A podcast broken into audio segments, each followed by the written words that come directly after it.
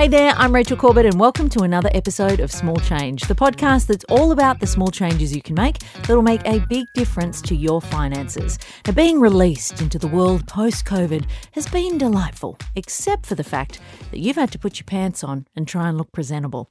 So, after two years of inside time, it's easy to notice how much of a hole beauty products and treatments can burn into your pocket. So, Jess Irvine, finance journalist and author of Money with Jess, is here to tell you how you can save some cash and still look priceless. Ladies, I think it's time we had a little bit of an honest conversation about how much we are all spending on beauty products, treatments, and other assorted things. It's known as the beauty penalty, and you might not even know that you're paying it. When you add up the cost of all those haircuts and colors, laser treatments, eyebrow treatments, nails, waxing, makeup, facials, dermabrasion, it all adds up, and these are costs that are not being borne by male counterparts to as high a degree. Now, we already know that women face a significant retirement savings gap and often an income gap. And I just say to people, do we really want to be making it that much worse? Now, Another thing that I find particularly pernicious when it comes to this beauty penalty is the way that society has defined some of these things not as keeping you up with the Joneses and trying to make you feel better about yourself, even though you have inherent self worth and you don't need to have all these treatments. It's even been reframed as self care. So it is really important in budgets to set aside some room and some spending on things that make you feel good.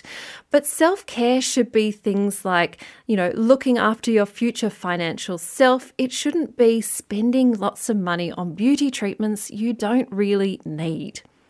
I've had a real focus on trying to trim some of my own beauty expenses over the last couple of years, and I'd love to share a few of my top tips that have helped me to reduce that beauty penalty that I would be facing. Starting during COVID, of course, when we couldn't leave our homes to go get a haircut, I myself have been experimenting with a lot of home style treatments that have really reduced my own spendings and helped to combat that beauty penalty. And I would love to share some of my top tips after the break. So, my best savings tip when it comes to beauty, and it's not for everyone, is to cut your own hair. So I did this during COVID lockdowns. I've got long hair, which I think makes it simpler. It wasn't the best, it wasn't particularly straight, but it was fine. um, and it was the only option we had at the time. I've since updated the tip a little bit, which is you can get a friend to cut your hair for you, make it a reciprocal thing. So I now get together with one of my best girlfriends. We bring a pair of scissors, we sit outside, and I will trim her hair and then she will trim mine. It's fun and it's free. You can do it as many times per year as you like. Um, and it's a real test of your bonds of friendship as to whether you trust someone enough to let them do that for you. But it, it's a fun way, and then you reduce your hair cutting costs to exactly zero.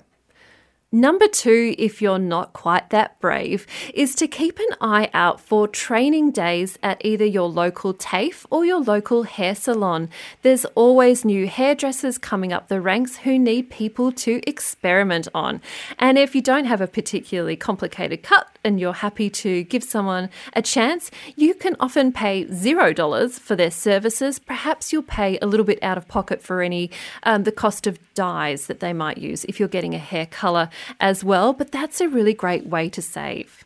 A great way to connect with trainee hairdressers in your area can be to join hair models groups on Facebook. So just search hair model and your local area on Facebook, and often there'll be sort of group chats where someone will just post, I need a hair model tomorrow at this location who can be there. And if you get in quick, you can get yourself a haircut for free. Number three, if you really do value going to see your favourite hairdresser, one strategy you can try is to simply space out your treatments. So perhaps you've fallen in the habit of going every six to eight weeks.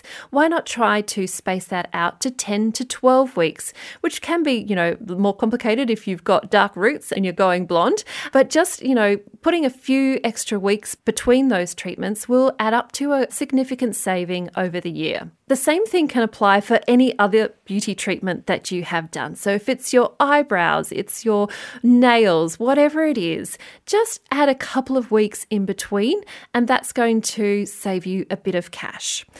Of course, the best option is just to go natural. Um, embrace your silver fox hair, um, embrace your natural colors.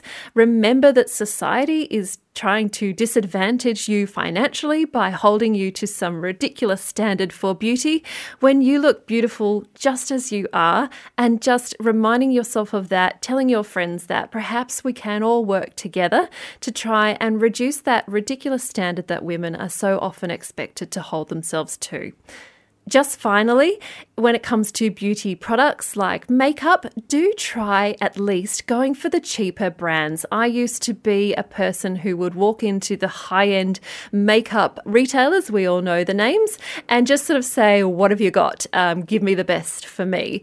I have since started shopping for my makeup, in particular my foundation, at just Coles and Woolies or even Chemist Warehouse or Priceline. You can try some cheaper brands, you know, and the difference can be as much as paying $15 for a bottle of foundation versus $70 at some of those more expensive retailers. So I think just give it a try. You'd never know if you never try those cheaper brands if they might actually be not that much different for you, and those costs will really add up over time. So, cut your own hair or get a friend to do it. Look out for the local training days at salons or in hair model groups on Facebook. Space out your treatments, go natural if you can, and do try a few of the cheaper beauty brands. And you will find that you will get significant savings over time and avoid paying some of that beauty penalty that women should simply not have to pay. If you've got a friend who you can trust to cut your hair, then you hold on to them because that is a friend for life. No one would ever ask me to do it because I would suck. Thanks so much for joining us for another episode of Small Change. And if you've got a question for any of our experts, you can drop us an email at smallchange at novapodcast.com.au. And I'll catch you on Monday for another tip.